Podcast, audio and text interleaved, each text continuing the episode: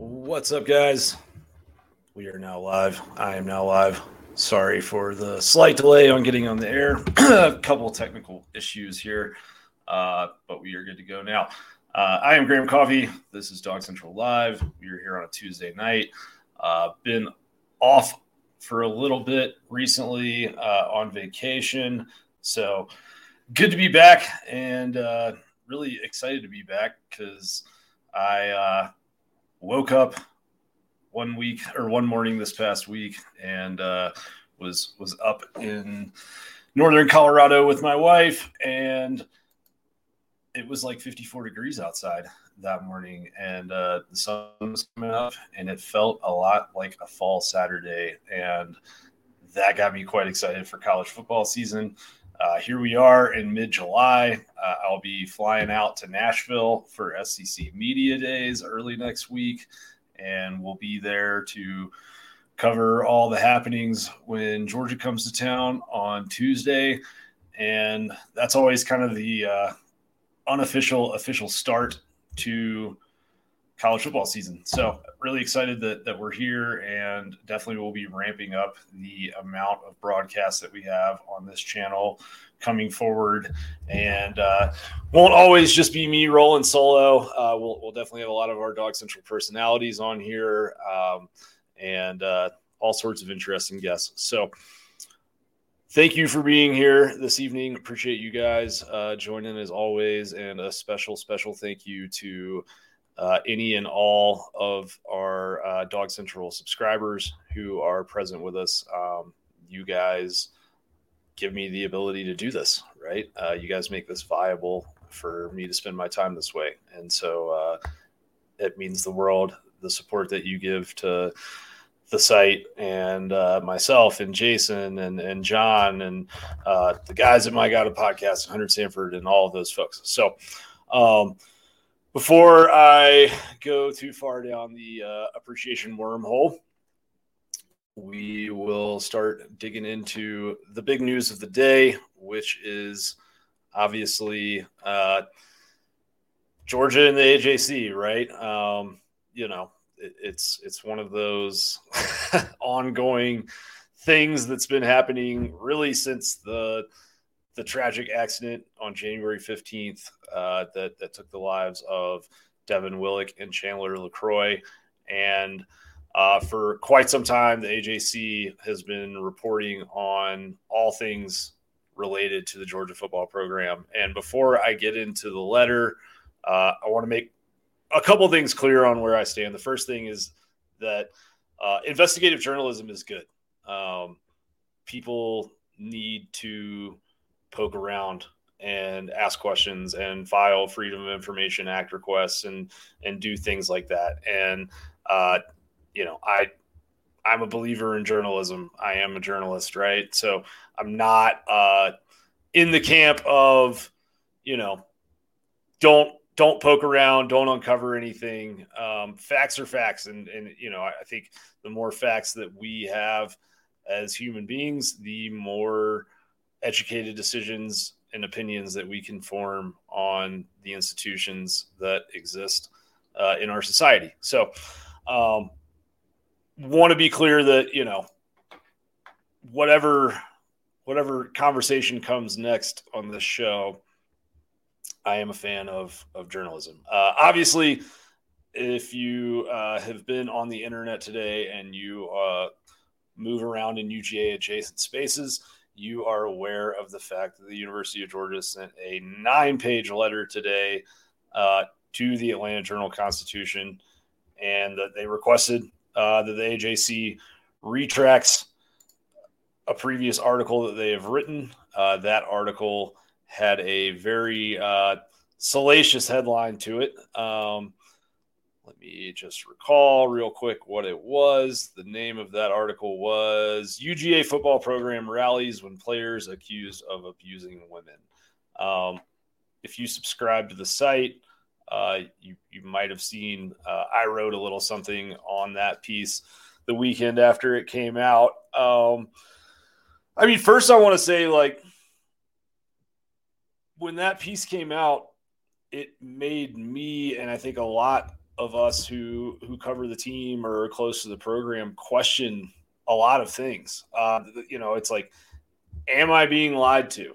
You know, uh, like, is, is are things just drastically different than than how they've been presented to me by people who are involved with the program or that are, that are close to the university, right? And so, uh, when that question pops up, you start digging and and I you know started digging and I started talking to people and I you know wanted to to make sure that I wasn't on the wrong side of this because if I, you know I, am a UGA alum and and that's always a, a tough territory to to walk. Like whenever I write something about Georgia or tweet something about Georgia people are going to assume that I am biased towards Georgia and uh, I try very hard to to walk a line of fairness and to not just give the benefit of the doubt uh, anytime you know a, a, good story comes out or a bad story comes out. Like I, I 100% am here to form my own opinions. And so when the AJC released their article, uh, I believe 10 days ago now, with the you know the, the big claim in that piece was that Georgia's had 11 players accused of uh, violence against women that remained on the team. And I, I dug into it and I, and I talked to, to people again, you know, I, some people that I talked to previously, I, I asked again, like, are, you know, are you sure there's nothing to this? And the, the answer was unanimous in terms of like, Hey, you know, Kirby Smart's whole thing since he showed up in Athens, uh, something that he tells his players all the time is that, if you put your hands on a woman, there is nothing that I can do for you. And that was repeated to me over and over. Um, you know, it, it, became very clear to me that, uh, at least in terms of, you know, interpretation of reality, uh, what was presented in that article and what people who are close to the program experience every day, two wildly different things. And so in that sense, I'm not surprised that this has happened. Uh, but I am surprised just that, that Georgia has come out in this public of a way. Uh, for as long as I have been not just covering Georgia, but following Georgia, I can't recall any time where UGA has come out against a media report in such a strong manner. And I think when you go through the letter, it's it's pretty clear why they did, right? And so, you know, let's the, the biggest part that stands out to me in terms of the letter, you know, the the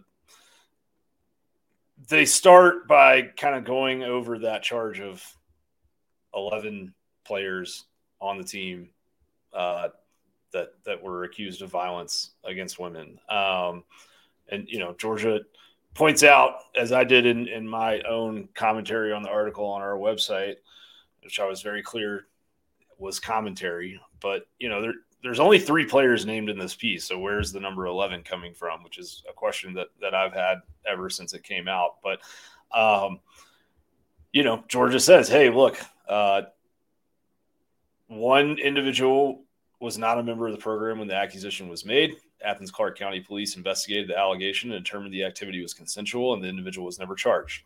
The second individual was suspended immediately when the program learned of the sexual assault allegation. His college career ended without ever playing another down, even though to this day he has not been convicted and remains innocent until proven guilty. That would be Adam Anderson. Um, and the third player was immediately suspended and never played again for UGA after being charged with unlawful surveillance, not sexual assault, as Mr. Judd claims, even though the charges were ultimately dismissed. These are hardly examples of players remaining on the team after being accused of violent encounters with women, much less of a program rallying behind them. And these are the cases Mr. Judd describes as m- the most serious examples of his claim that the football program actively supports student athletes accused of abusing women. Um, this is a nine page uh, letter, so I'm not going to read it all on the air because that wouldn't make for very good uh, television or podcasting. But it is uh, from a legal standpoint, like it's it's a surgical evisceration.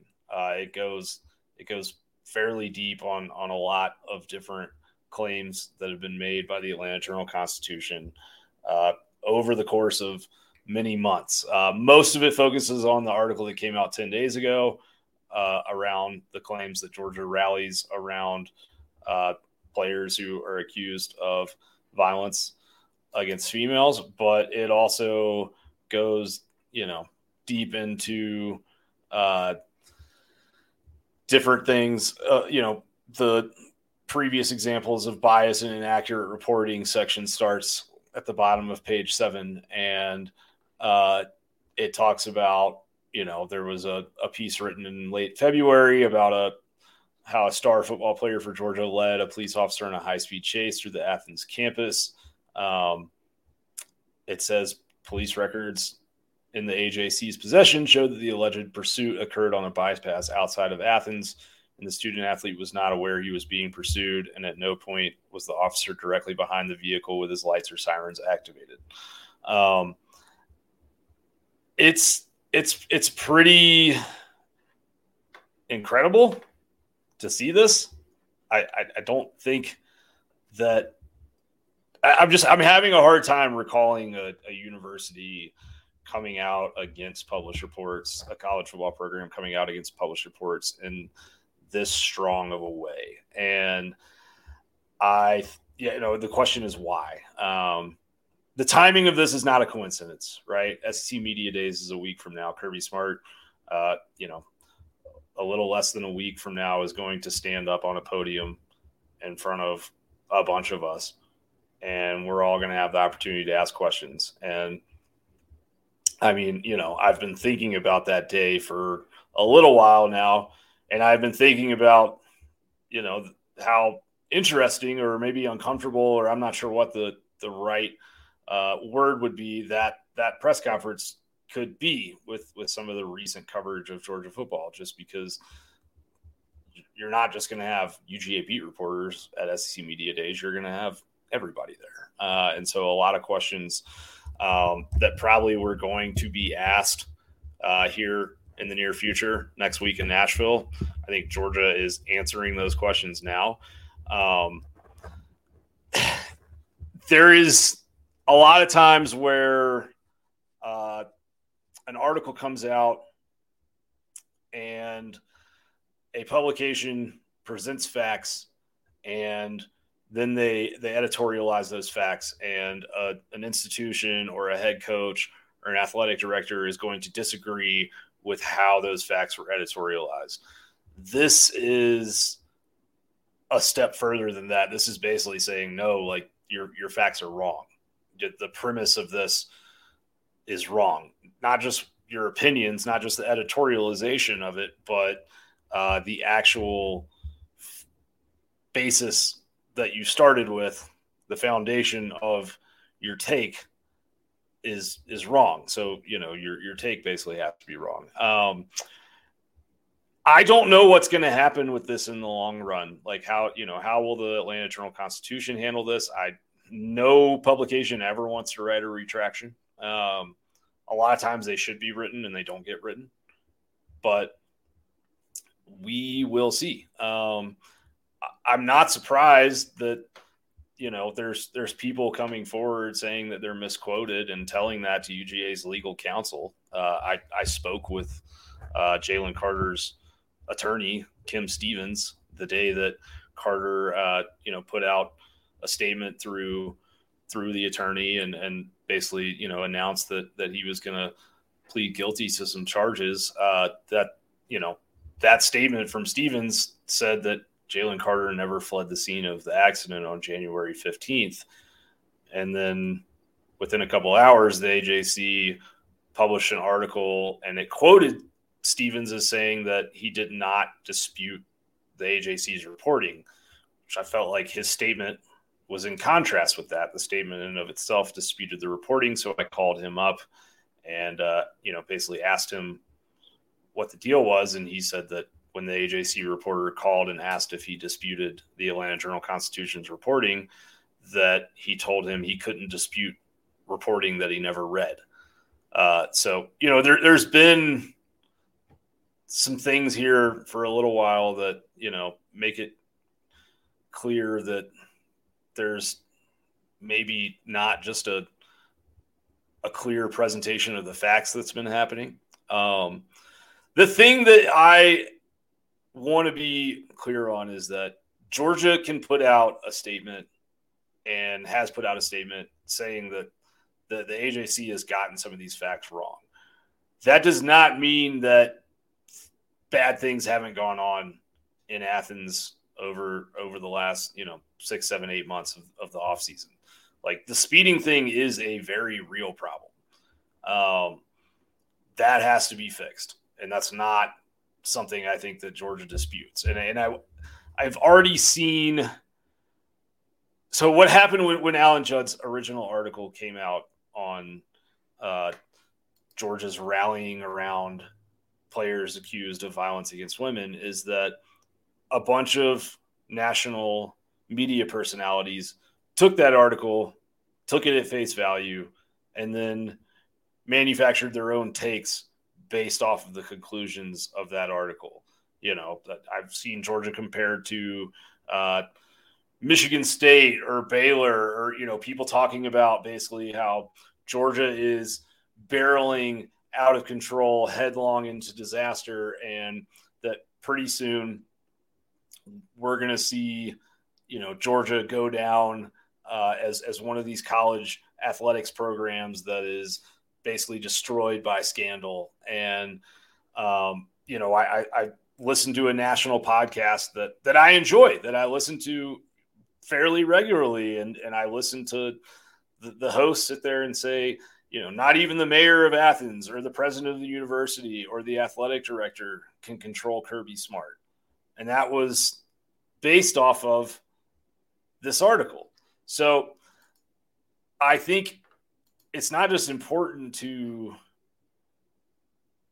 analyze and read the letter that the UGA put out about that article and and you know make your own conclusions on it, but it's also important to to look at how much aggregation happened with that article and the fact that rival coaching staffs have been screenshotting it and sending it to recruits and and everyone took everything in it at face value. Now I'm not sure, you know, like a public fight with the AJC is not something that I expected Georgia to to go down the road with, but at some point you do have to draw a line in the sand and I, I think that's what Georgia has done here. And, it, you know, I, I think Georgia has made it very clear like, we're not going to stand by while you print false things. Um, Georgia can't do anything about opinions that they disagree with. But if you get the facts wrong, uh, as we're seeing now, like they they can say something about it, and they are saying something about it.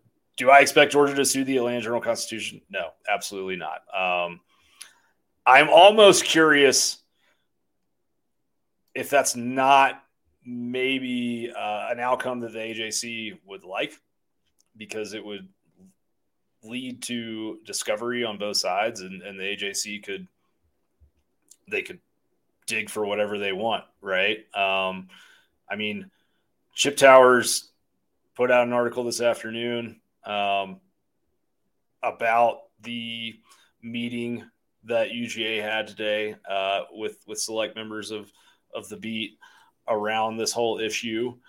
And to my knowledge, he was in that that meeting. I know a couple representatives of the Atlanta Journal Constitution were in that meeting, and his article this afternoon said that uh, Georgia does not dispute did, not dispute that there were you know 11 players who have remained on the team after acts of violence against women.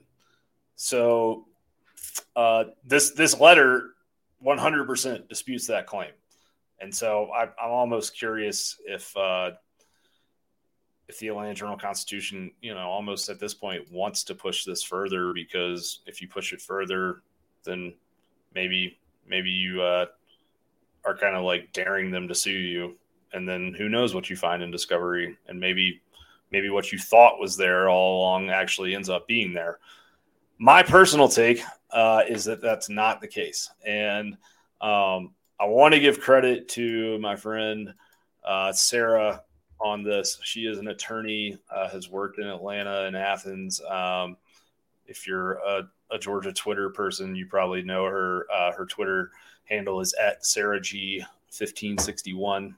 Um, but you know, she she brought up the fact that to her the most important part of this letter isn't the facts in it; it's UGA basically pushing uh, all of its chips to the middle of the table. Like, you know, it's basically saying we don't have any skeletons in the closet, and we dare you to find them. Um, and she's right. Like, you can't bluff at this point. Like, they are all in, and so uh, this letter is basically like it's it's almost daring anyone to come and come and get them. Um, so her point or opinion on Twitter is basically that you know if if they're doing this, then there's probably been a very thorough internal look of let's make sure we have all our bases covered and we're not going to look like idiots later for for putting out this letter and kind of you know uh, saying we're, we're, we're on the high ground here. Um, and as she she also says Michael Raber, who is the uh, UGA counsel who wrote this letter to the AJC, the demand of retraction letter, is a very smart and scrupulous lawyer, and he understands all potential outcomes from this. Um, so I think uh, she's probably right about that. Um, I am interested to see where things go from here. Um, you know, I, I think that there is going to be a a response. You know, like I, I, I, in a way, I think this almost makes the story stay in the media longer. But um, I, I also am curious to see if, like, I've already seen some national media personalities look at this letter and basically come to the conclusion of this is Georgia going on the offensive prior to SEC media days next week. Uh, you know that this is a good crisis management strategy. Go on the offensive and point the finger at the SEC, or I'm sorry, at the AJC, and that that will obscure problems inside the program. And I think for me, uh, I, you see this happen anytime a journalist or a, a publication gets kind of attacked or uh, you know someone calls them out you will you will see a lot of other media members kind of like run to the defense of that publication or of that journalist um, yeah georgia's coming out and saying that they disagree with the article but i mean kirby smart also set with reporters today and said hey like i'm sure as hell going to try everything I can to eradicate this speeding issue. And we have an issue, but I also don't know if I'm ever going to be able to do that. And so you're going to probably see some of the same national media that took the original article and crafted very strong takes about, you know, Kirby Smart being out of control or Kirby Smart not being accountable to anybody, take this letter and use it as evidence in their mind that Georgia is just trying to kind of, you know, play a game of smoke and mirrors and keep you from looking at them. Go look over here at the AJC, right? And, and in reality, if anyone sits down and takes everything that happened today uh, and, and, you know, really fully tries to digest all the events – not just the letter on itself, but also the fact that uh, Kirby Smart and basically the you know all the top people in Georgia's athletic department sat down today, and there was plenty of accountability taking for you know the the speeding that's been going on and the behavior of players in the program. Uh, Georgia is not trying to pretend like everything is perfect, but they are saying the the idea that there is a culture here that rallies around players who are accused of, of abusing women is ridiculous and fabricated. And I agree with it. I think it's right. I mean, it is correct. They've got to fix the speeding. they also aren't out there, you know, uh, putting out messages of acceptance to their players around treating women badly. Um, those two things are not, you know, mutually exclusive. And so I want to be very clear on that. Um, it is okay to sit here and say that the Atlanta Journal Constitution did some good reporting since the tragic accident on the night of January 15th because they have. There there's been good facts that they have discovered uh, through Freedom of Information Act requests.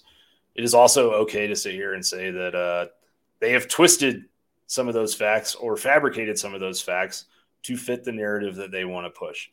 It is also okay to say that Georgia has a speeding problem and that the AJC has maybe, uh, you know, stepped out of the white lines here in terms of how they've covered Georgia in recent months. All those things are allowed to happen at the same time. And so if you read takes on Twitter saying that George is just trying to, you know, distract from what's really going on and the problems in the program, then don't listen to it or just just repeat what we just talked about. All right.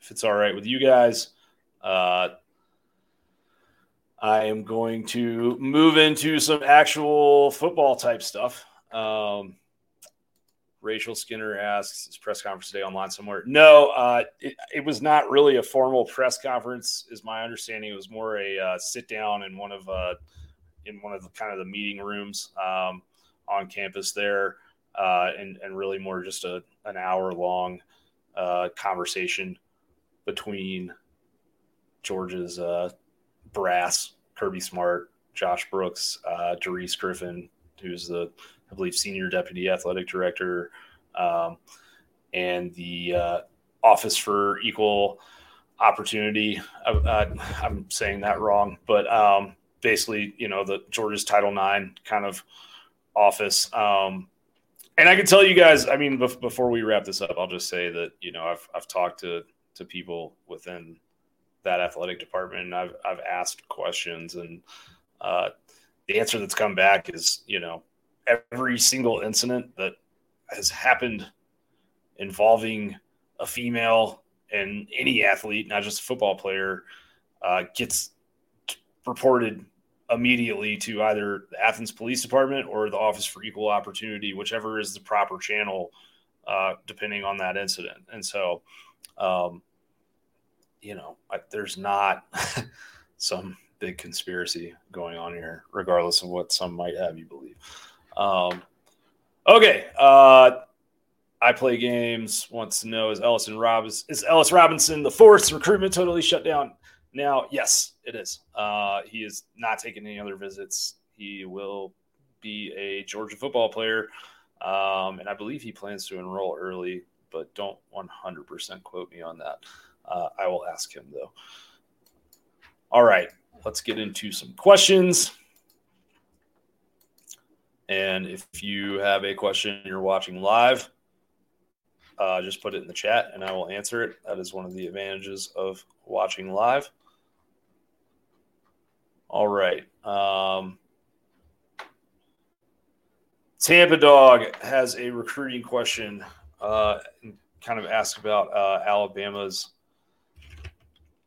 recruiting class for 2024. He says, I know Alabama tends to get off to a slow start in recruiting, but this one feels slower with the amount of big time kids already committed. Do you think they end up with a top five class again still? Um, yeah, recruiting's changing, right? Like Georgia has basically a full class worth of recruits right now, and it is uh, it's not even July 15th yet, or not even SEC media days. Um, in years past, you know, they might have eight, nine, 10, 11 right now. So I, I think with NIL, uh, guys, they want to find their spot. They want to secure their future. They, they want to make sure they, they have a place. and so there's I think kind of less games that are played. Um, if I was a five star recruit personally, I would wait till the very end of the cycle and then talk to you know two or three teams that just had a really bad regular season with head coaches that are on the hot seat and uh, in need of some positive headlines. And I would leverage the shit out of it and demand uh, a large NIL package and make sure that my mama got a house and I got a new car. But that's just me. Um, yeah, I, I, do think Alabama is a little bit behind where we're we're used to seeing them. Um, it's not just that they are not sitting here with a lot of commitments. It's more that you know they're they're still, I think, um, they're just not in on all the guys that we're used to seeing them be in on. I mean, Julian Sayin is a great quarterback, you know, um, but that's not really been the issue with Alabama football lately. Like Alabama's got skill players. They're going to have athletes in the secondary. Uh, front seven and offensive line has been the problem with Alabama football lately, and I don't really see anything happening yet for them that would make me feel better about that. Um, I mean, they have they have a couple four star linebackers committed. Uh, just to be 100%. I mean, they're both top 200 players, so I'm sure they're good players. They're not stars, but they're probably going to get Demarcus Riddick to flip from Georgia. So that will be a big get for them, right? Um, I, I just I don't see the offensive line recruiting. Uh, the they've got one three star guard who's 6'4", 295. So that's more of a probably developmental prospect in the SEC at, as an inside offensive lineman. Um, so I, I think it's fair to say that, yeah, they probably, you know, uh, are are in need of some some help there. Um, they also, though, you know, will likely uh, we'll, we'll probably see them make a big push. They have NIL resources, like they're they're not gonna go out quietly, but I, you know, they're sitting at 12 commits right now. Um, they are still ranked fourth nationally. Um, so, you know, will they end up with a top five class? I'd, I'd be surprised if they didn't, but maybe, maybe they don't. Um, you know, I, I just think as long as Saban's around, it's it's going to be hard for them to to not end up with a five star class. Um, but you look at top prospects, and they're coming off the board quickly. Like a lot of guys are, are wrapping up their their recruitments and making their decisions. And I think the honest thing, regardless of what Alabama is telling people, is if you're a um, if you're a recruit right now and you're sitting there, do you really think that Nick Saban is going to be your coach when you finish your career? If you're a 2024 kid, you know, you're talking about enrolling in December of 23 or in, you know, May of 24, June of 24, whenever it is. And then is he there four years later? I don't think so. I know he says he's going to be. I know his contract says he's going to be, but um, I don't think he is. And I think, you know, if he's able to snag another national title, then I, I think he walks away then. So, yeah, I mean, I, the question is do you want to go to Alabama if they haven't won a national title in a, what, that would be six years at that point or seven years? something like that. Yeah, six years, maybe seven seven years, and then you know, or do you want to be coached by the guy that's got to replace the greatest of all time? And do you think that a really good football coach is going to sign up for that job? Nobody smart with a, a very bright future is going to come in and try to be the guy that replaces Nick Saban because – you're not going to be successful. Um, you know, you want to be the guy that replaces the guy that replaced Nick Saban. So, uh, Harry, I agree. Bama's line of scrimmage recruiting has slacked, but even more fascinating uh, is that Bama's line of scrimmage recruiting hasn't slacked. Like from a star standpoint, it is not slacked at all. Um, the the evals have slacked, and when you look at uh, Georgia's recent offensive line commits, I won't say who, but I'll tell you that one of the the many offensive linemen that committed to Georgia recently got offered uh, a large 11th hour NIL deal um, to to attend one of UGA's rivals, right? Like I think that offensive line recruiting is hard. Offensive line evaluations are hard, and Georgia has done a very good job with them. And so what you're seeing is, uh, you know, teams. You know, it's like, well, if Georgia wants the kid, then we should want the kid, right? It's probably a pretty smart way to, to operate at this point in time, considering what Georgia's doing recently. And so, uh, you know, you, you go through the, um, the, the whole recent history of Alabama's offensive line classes, and a large percentage of these kids have transferred. Uh, John, John Tweet Sports has actually been working on something along the lines of uh, of documenting all of the, the evidence on this, but we were texting about this recently in one of our little Dog Central group chats, and um, it, it's a large, large number of of players who have struggled to pan out uh, for for Alabama on the offensive line. Like I think it has been something along the lines of where's the number? I'll find the number for you guys and we'll address later. Or John will tweet it. Sorry. Um, okay, moving forward. Uh, one of you guys.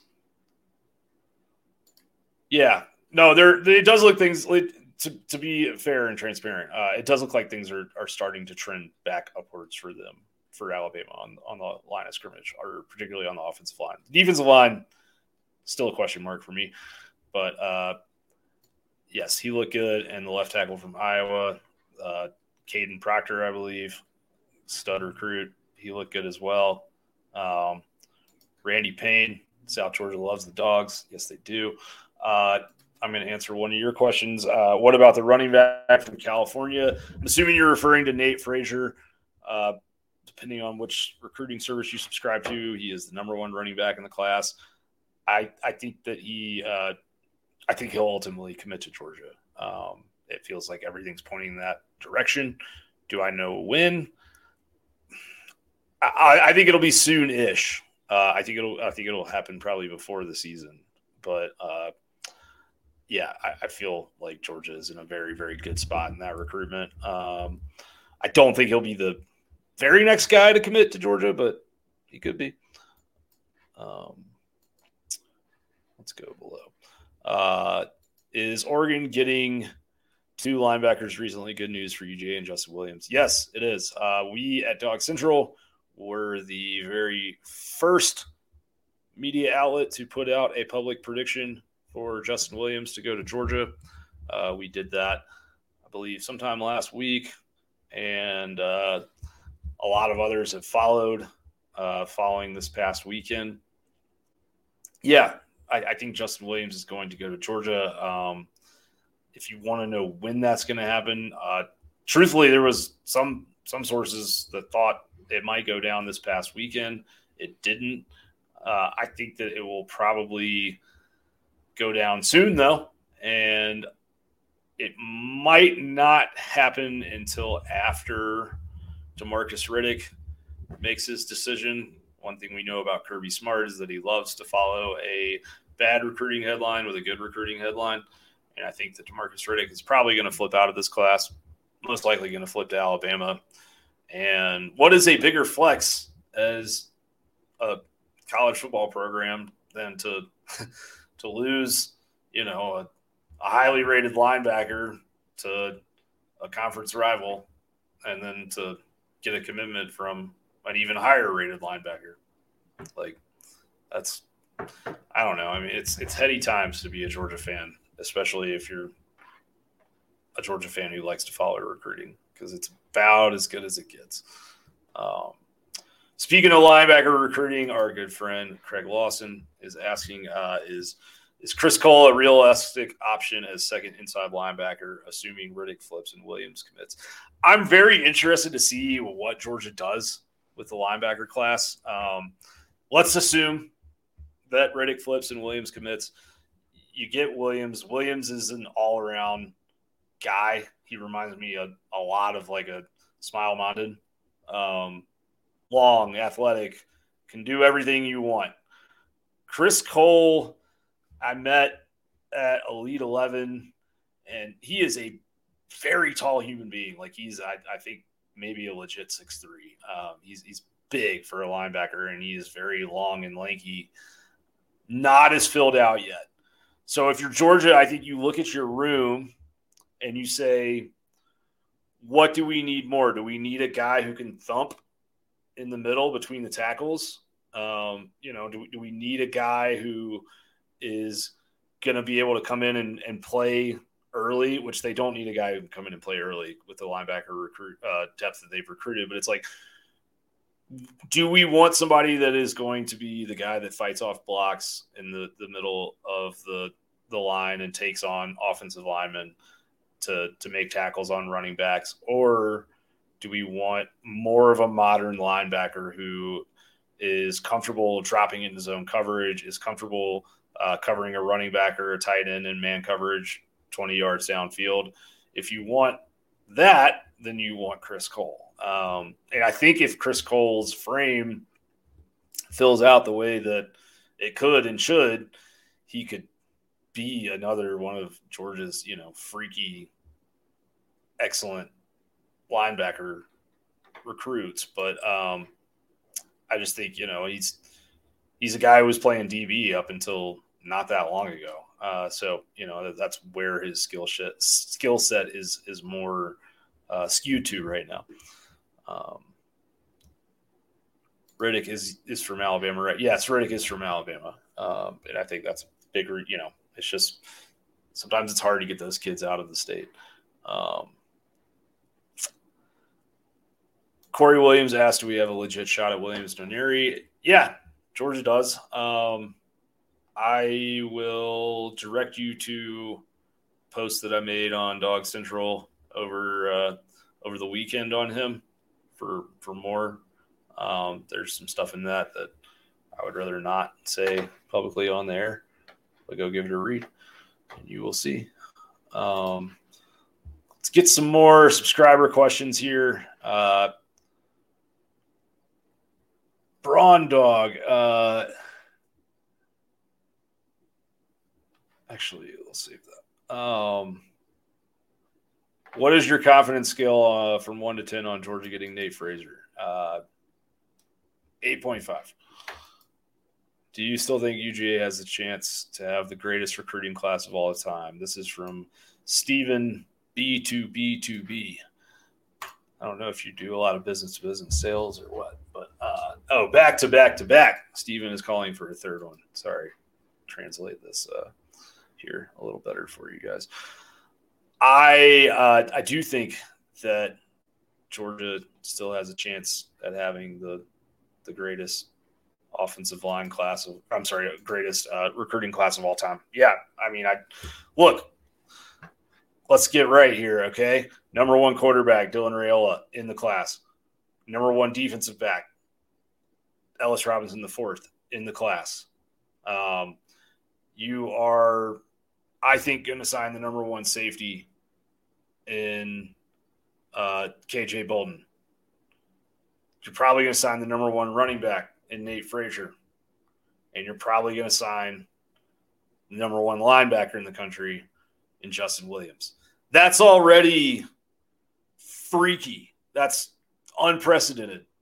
And you're in it for Williams Nwaneri Do you get him? I'm not sure, but you could. It's on the table. I think that Georgia has always been in a better place with him than anybody realized. And then he came to campus right before the dead period started. And I think some people that cover recruiting nationally were like, oh, wow, that's interesting. Because um, I think a lot of people had just kind of figured it was a foregone that he was going to Oklahoma. Um,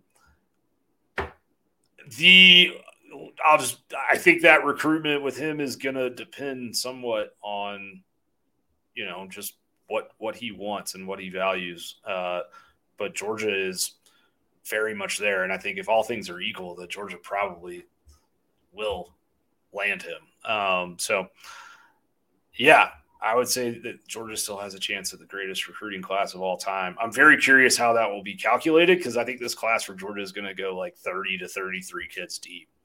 Um, and if you're wondering why, it's because as long as you stay under the 85 scholarship number, you are allowed to sign as many players in a cycle as you want. And Georgia is going to lose a ton of guys early to the NFL draft after next season. So uh, they're they're basically kind of planning ahead for that from a number standpoint. But uh, yeah, I mean it's it's already like on historic levels, at least for this point in the cycle, for where we are here in in early to mid July. I'm not sure if we've ever seen a class that's been this complete at this point in the year.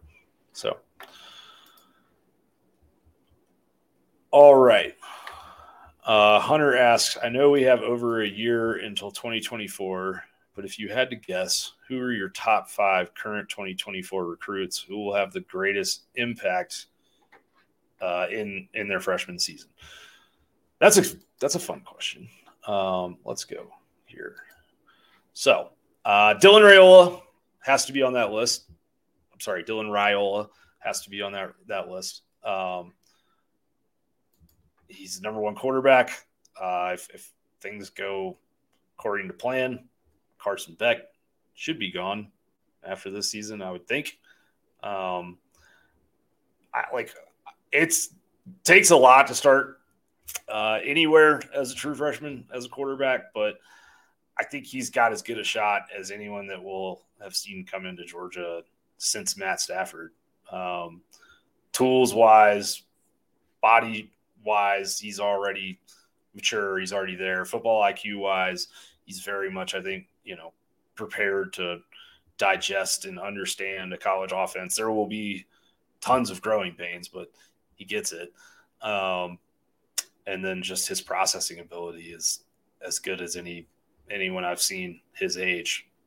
Uh, his ability to see the field is just different. So, yeah, I, I expect that we will hear his name quite a lot, and whether or not he has an actual on-field impact, he is going to have an impact on that that roster and what other guys in that quarterback room may or may not do. Um, he's going to have an impact on recruiting. He already is having a big impact on recruiting, so he's got to be one of those five. Uh, number, I'm not doing these in any particular order. I'm just going to give you guys five. Uh, I think you have to have Jaden Reddell on the list of impact players for for their freshman season from this 2024 class. That kid is just freaky in terms of his his ball skills, and you're losing Brock Bowers, and and I, I don't think that Georgia Georgia has run as much 12 personnel as anybody in the country but Utah over the last two seasons while winning back to back national titles. Some of that is because they had the right personnel to do that with Brock Bowers and Darnell Washington, but some of that has been very intentional in terms of how Kirby Smart has designed his his team and the versatility of his offense and wanting to be able to go and create matchup conflicts for every team that they face. Uh, you know, you, you saw it last year with with Washington and Bowers all the time. If you bring in guys that are big enough to handle them in the run game and their blocking ability, then those guys are going to get toasted downfield. when they decide to to run a play action route. And if you bring in guys that are small enough to cover them, then they're just going to get pancaked, and Georgia's going to run big chunks of yardage down the field on you. So, um, yeah, Reddell is definitely one because you got to replace uh, Bowers, and I think that Jaden Reddell and Lawson Luckie would be a pretty nasty tight end combo in 2024. Um, I think uh, the the running backs are are going to have to, you know, Georgia's going to need some running back depth. They like to play lots of guys at that position. So um, I'm curious to see. Like Nate Frazier is is awesome. He's a great player, but uh, I think Dwight Phillips might step in in 2024 and have a more immediate impact because uh, he's a guy who, uh, I you know, a lot of people look at his skill set and look at his tape and argue over whether he should be a running back or a wide receiver, and that's kind of the big question for me in the 2023 Georgia running back room is who is going to be that Kenny McIntosh type to catch passes. So if you have a uh, a guy like Phillips who's coming in and I think will probably step on campus and and Frazier has good receiving ability as well, but but I think Phillips is a little bit better and he's just kind of that home run hitter style back. Um, I just could see Georgia trying to get him on the field early in 2024 and sneak him out on a wheel route a couple times a game or or something along those lines. Get him matched up on a linebacker for a big play. Um, so I'll, I'll, say him. That is my third. Uh, number four is Ellis Robinson, the fourth. Uh, just think he's a really good corner. I know that room is very, very deep and it's going to stay deep, but Georgia will lose Kamari Lassiter after this season uh, probably to the pros, and then um, yeah, I mean, it, we'll, see how the rest of things kind of shake out in that DB room, but I just think Robinson is gonna he's gonna be one of those guys that steps steps in early and has so much athletic ability that you know whether it's playing some you know in some kind of dime packages or uh, playing that sort of slot corner star hybrid role or something. I, I just think anytime you have that much talent, there's a good chance you're going to have an impact early. And then I am going to say, um, who else do we got here? I think that number five could be. I mean, we, we know that Georgia likes to play a ton of defensive linemen, and we know that they like to get these young guys in on third down packages and just tell them to go chase after the quarterback and make sure the quarterback doesn't doesn't you know don't lose contain on the quarterback. And if you see a lane where you can get there and sack him, go. Um, so I look at Joseph Jonah Ajonye, uh, just his natural kind of freaky athleticism, good fit for that role, um, as is Nnamdi Ogbak, Ogboko. Excuse me, sorry for that. Um, I, you know, I, I, I, think I'm sorry, not Ogboko. Um, the uh, the other kid that they just signed. Sorry. Uh, what's this defensive lineman's name? Oh my god, drawing a blank. Um, Justin Green could be one, um, but yeah, I mean, I, I think Georgia is going to. If you're a defensive lineman or an edge rusher and you sign with Georgia, you got a chance to get on the field early. Um, so, yeah, we'll see. Uh, Sacred Grove. What about Oscar Delp? I'm assuming you're referring to my uh, comment on Lawson Luckie and uh, Jaden Reddell being a uh, a good potential tight end combo in 2024. Oscar Delp's still a good player. Um, I just think that Luckie like, just might be better. You know, that's not a knock on Delp. I just think, uh, you know, the the question with Delp for me is is going to be, do will his blocking ever kind of fully uh, get to the spot where he's a guy that Georgia trusts as an inline tight end, you know, for three downs.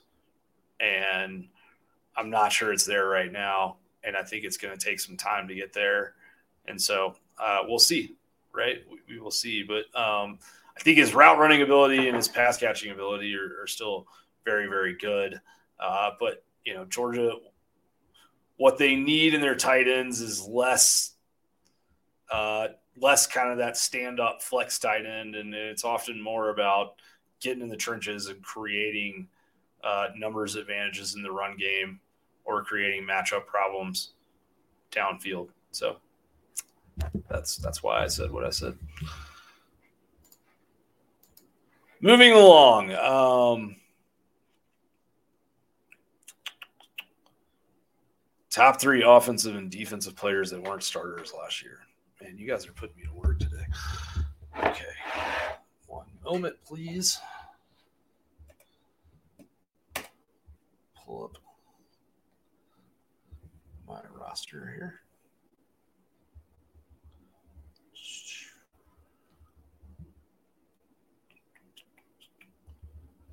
Okay. While I'm looking this up, um, Harry asked about how any injured players are coming along during workouts. Uh, I still don't have really good intel on that. I don't think I will until fall camp starts, but um, I think everything's moving along fine. I know Mondon is. I've heard just kind of the that usual sort of cliche like shows up and uh, works really hard on his rehab type thing on on Mondon, um, which I believe. I'm not saying it's not true or anything. It's just like uh, you know, I think him and, and Branson and those guys are all doing what they need to do to get back on the field. Um, the running back room, it sounds like everybody's ready to go. Uh, other than Robinson, I'm not positive yet, but Andrew Paul and Kendall Milton, everything seems fine with those guys. Should be ready to go for uh, fall camp. So um, definitely excited to see Andrew Paul again. I got to see him up close in person when I was down on the field before G Day and he was in pads going through some some warm ups and catching some passes and stuff like that. And uh, that kid's big, dude. Like he looks big, even standing next to Kendall Milton. Um, he is gonna be a handful. Uh, not sure, you know, how quickly he's able to realistically bounce back. Um, but we'll see. Like I, I think that he's going to be a good one for Georgia. It's just kind of a matter of when, not if. Um, all right, so top guys that were not starters last year, top three offensive players that weren't starters last last year. Okay, uh, Amarius Mims, easy one, right? I know he filled in as a starter in I think one or two games, but wasn't really formally a starter. Um, so I'll go with him. I would say uh,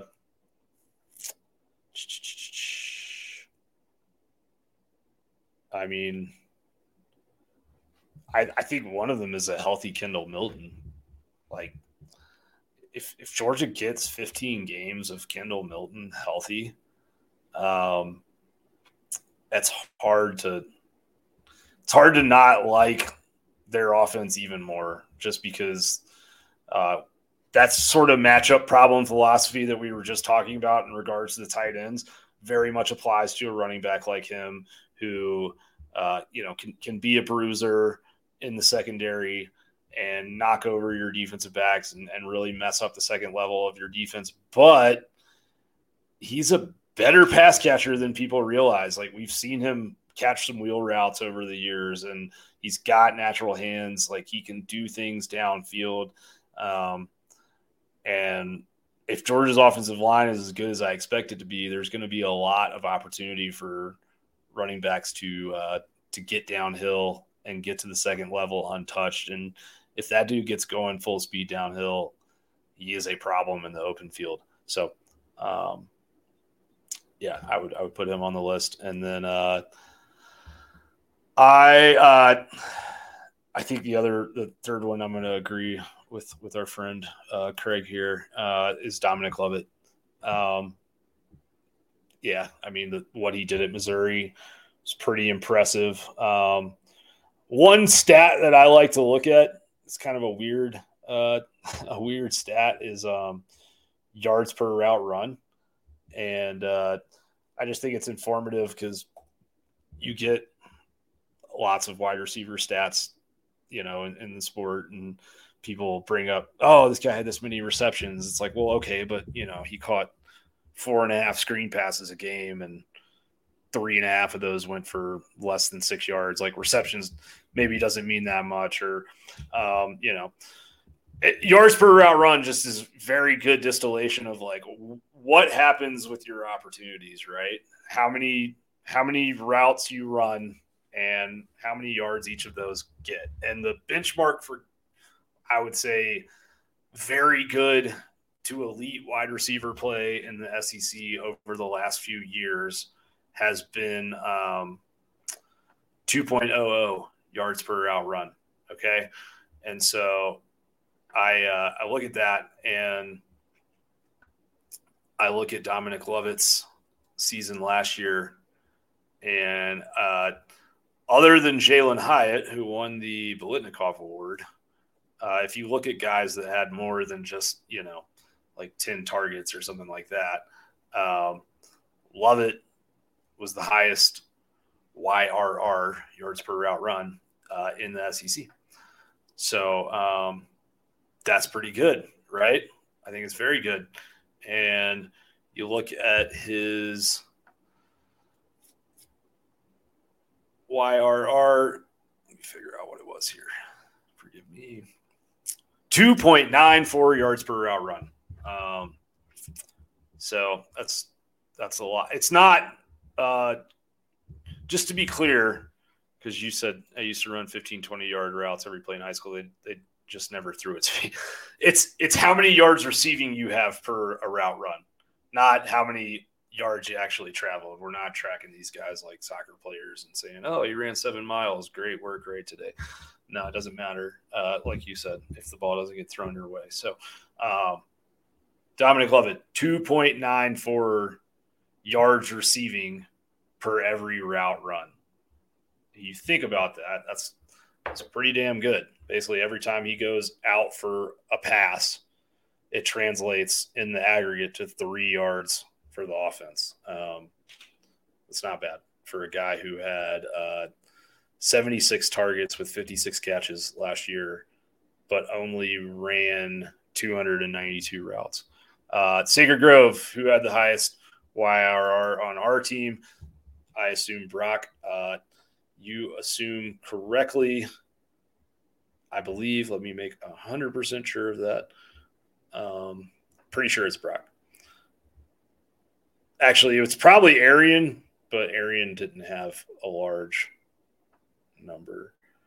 Okay, so if you take garbage time out, um, this is actually going to surprise you. Brock was Brock was highest in 2021. So for 2022, um, Cole Spear, Savon Clark, and Mekhi Mews are all uh, high on the list, but they had you know a combined six catches between them. Uh, if you get into um, guys who actually played a decent amount, the first one you come to is Dominick Blaylock, who only had 16 targets and 12 catches last year, but they were very timely 12 catches. But uh, Blaylock had 2.67 yards per route run last year. Um, and then we had uh, going down the list, you had AD Mitchell at 2.46, too small of a sample size to really matter. But he, uh, in 2021, he was, you know, a high volume target for Georgia's receivers, but uh, AD was actually only, um, I think he was like seventh or eighth on the team. He was like 1.37 YRR or something like that. So not super efficient, but he struggled with drops a lot in 2021. Um, Kenny McIntosh, 2.42 yards a route run. Just another uh, kind of good, good evidence of his value. Um, Kearis Jackson was 2.15. Again, he's kind of in that Blaylock category where not a very high volume receiver. If I was tracking, when I track this stat, I usually look at it across the entire SEC. And I'm usually filtering for guys with like 50 plus targets or 60 plus targets. Um, Jackson had just 28. So when you get into the guys that actually had high volume targets, uh, Ladd McConkey was number one on the team uh, in YRR. So 66 targets, 46 catches, and 2.1 yards per route run. And then Bowers is right after him at 2.09. And then uh, and then Darnell Washington. Um, Arian Smith is also another one of those guys in there, but only had a very small number of uh, small number of receptions last year not very many targets. So not something I'm really gonna pay a ton of attention to. Um, but yeah, YRR is a fun one. We'll continue. We I talk about that a good bit in the 12 takeaways pieces uh, that I try to do. Not that I try to do that I do every week during the season. So if you like nerdy stuff, come check us out at dogcentral.com. Um, I forgot to do the top three defensive players who I think will be big names that weren't starters last year. Um, let's go down that list real quick. Uh, I would say, I mean, number number one, like, okay, so one is Tykee Smith, not number one, but just one of these three is Tykee Smith. Um, I think he's in line to place the star position for Javon, Javon Bullard, who is going to move to safety. And him and Malaki Starks probably going to be the best safety tandem in college football, uh, in my personal opinion. Um, let's say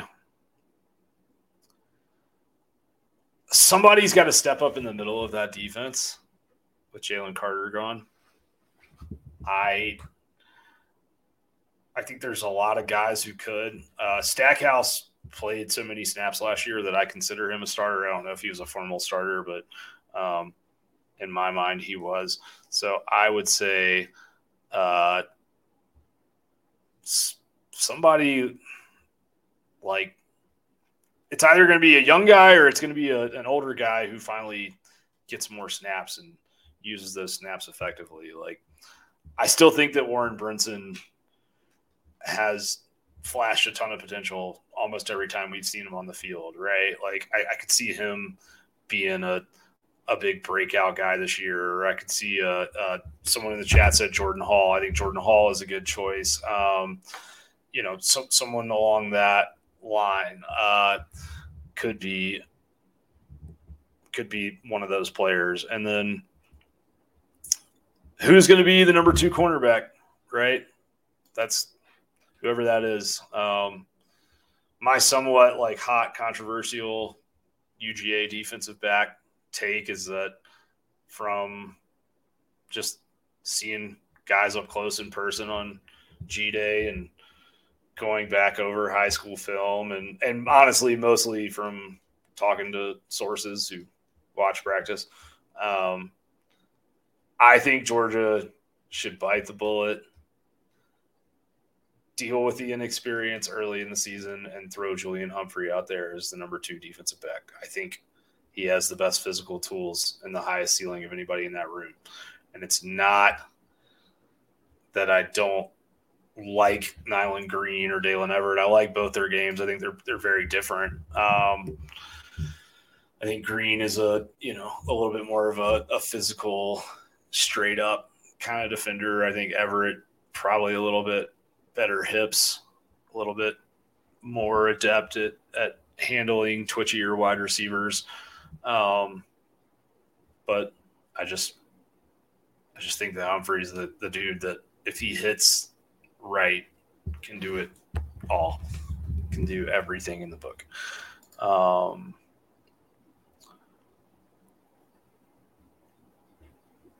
okay, David Josie, who is George's most important uncommitted target? Uh, most important. Well, they've done a good job of shoring up the offensive line, which is, I think, you know, the, the line of scrimmage is most important to me. I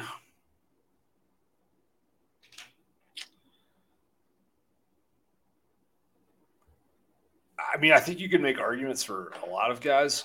Um, obviously, you could, but uh, I think it's important for them to get KJ Bolden. You know, you're you're sending, you're not sending, but like you know, Dylan Raiola is going to Buford, so he's going to be there in that program.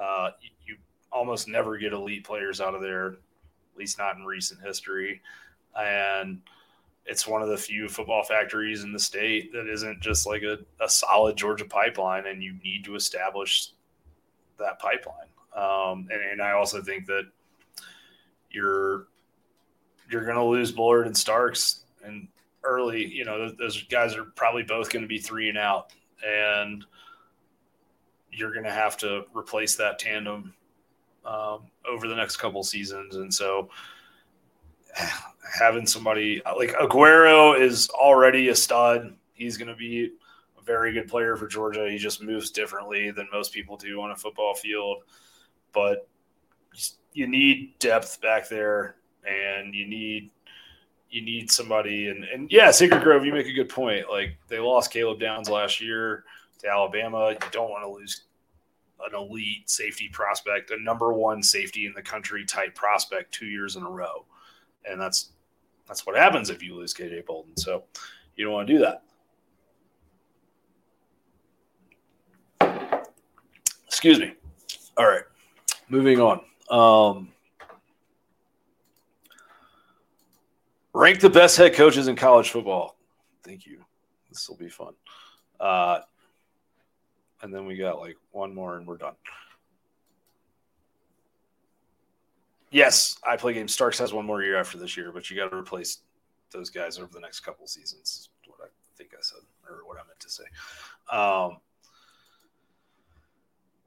best head coaches in college football. Number one, Kirby Smart. I think it's kind of self-explanatory. Uh, I'm ranking guys off of who I would hire today if I had to pick somebody to run my program, not off of their, you know, their history or their resume. If you're talking history, it's obviously Nick Saban. He's got a lot of national titles.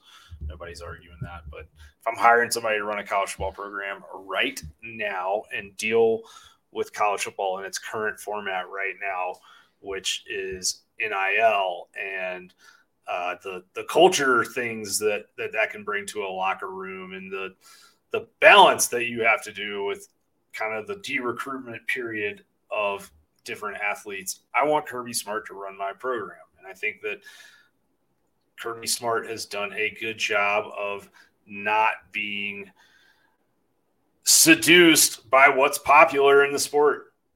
Nick Saban used to dominate college football by relying on his defense in the line of scrimmage. And then somewhere in the late 20 teens, he popped up and, you know, he, he brought in Lane Kiffin, which was not in and of itself a bad thing at all. But he changed his philosophy to everybody scores points now. So you got to be able to score a lot of points. And in doing that, he almost kind of started making uh, an expectation for his defense to give up more points. And, even during the kind of offensive explosion of 2019 LSU and the the 2020 uh, Alabama season where everybody pressured Kirby Smart to have a more high flying offense. He still stuck to his guns with his defense and said our our goal is to give up 17 points a game.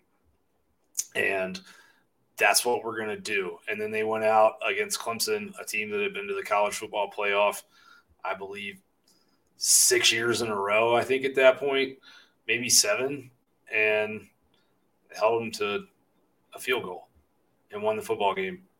And then they, you know, they're 29 and one since.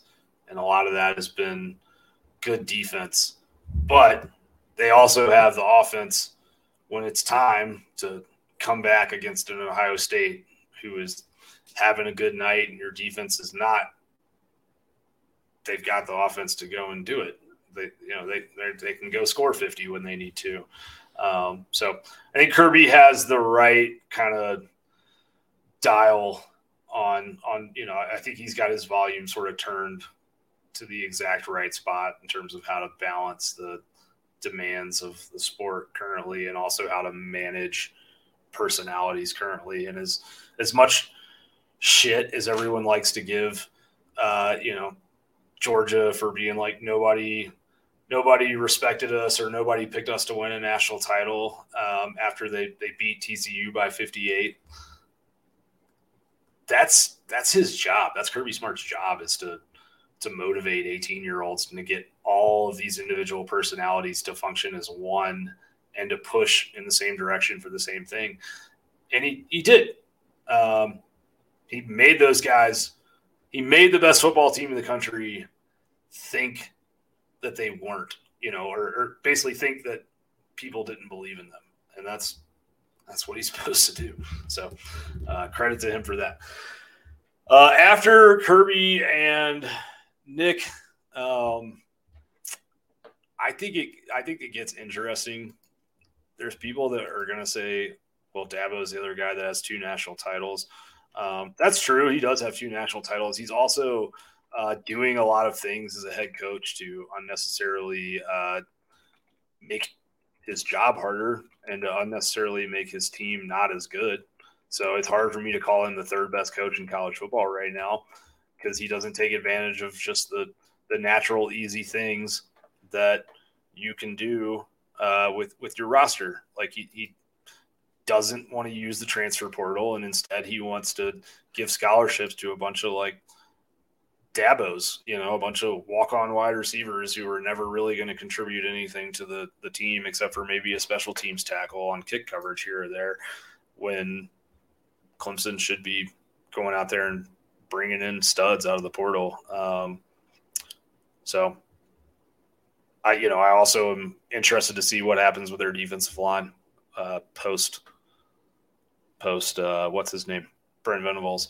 Um, after, so you know, I, I, I don't know. At third place, I'm actually probably going to go with Brian Kelly because I think what he did at Notre Dame is as good as you could do at Notre Dame. Really, going to a, a national title game and and two college football playoffs over a a nine year span, pretty impressive. Ten year span, I think. Um, so I'd put Brian Kelly third. Uh, I'll put. Who do I want fourth here?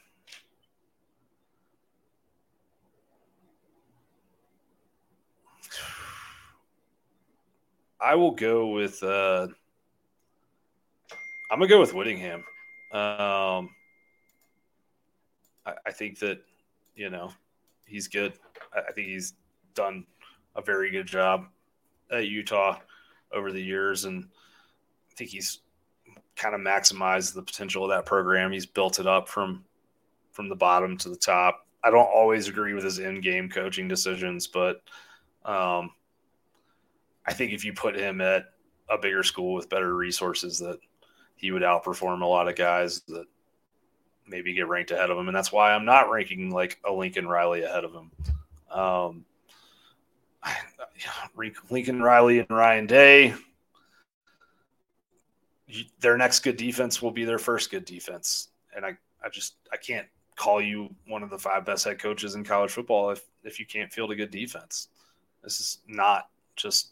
I know that offense is sexy and people like to write about offense and tweet about offense, and people understand offense better than they understand defense, and so there's more people to talk about it, but I can't can't put you on the list. Um, I would put Dabo at number six. I guess I'll put Harbaugh at five. Um, what he's done, I think, is again he's one of those guys that's kind of sw- swam against the tide a little bit in terms of saying, "Hey, why are we trying to beat. You know, we're not ever going to out athlete Ohio State. Let's out physical Ohio State. Like I, I respect people that look at the situation, assess it from a realistic viewpoint, and then create a strategy to overcome the situation. So that is my top five of coaches. Um, who are emerging leaders on this year's defense um, and offense? This is from Boise Dog. Uh, honestly, I would wait until fall camp to make any big proclamations on who the leaders are of, of Georgia's team. I, I do think that, um, you know, Dumas Johnson is definitely one of those guys. Uh, you know, there, there's some guys that are already established there. Um, Sedrick Van Pran, Brock Bowers outworks everybody.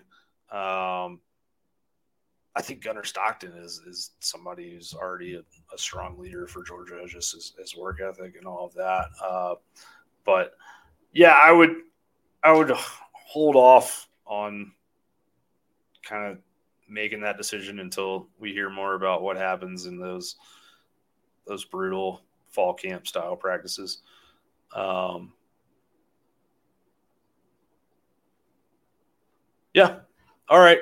Well, that is all the questions that I have loaded up for the evening. So, um, on that note, I think we are going to go ahead and sign off. Um, I appreciate all of you for tuning in this evening. A lot of you watched live uh, for an hour and 20 minutes. So thank you for that. Didn't intend to go this long, but uh, you guys put in so many good questions that it was easy to to keep rolling and talking. So appreciate all the good fodder from both our subscribers and live viewers, and uh, really, really appreciate all of you who subscribe to Dog Central. If you're not, please come check us out.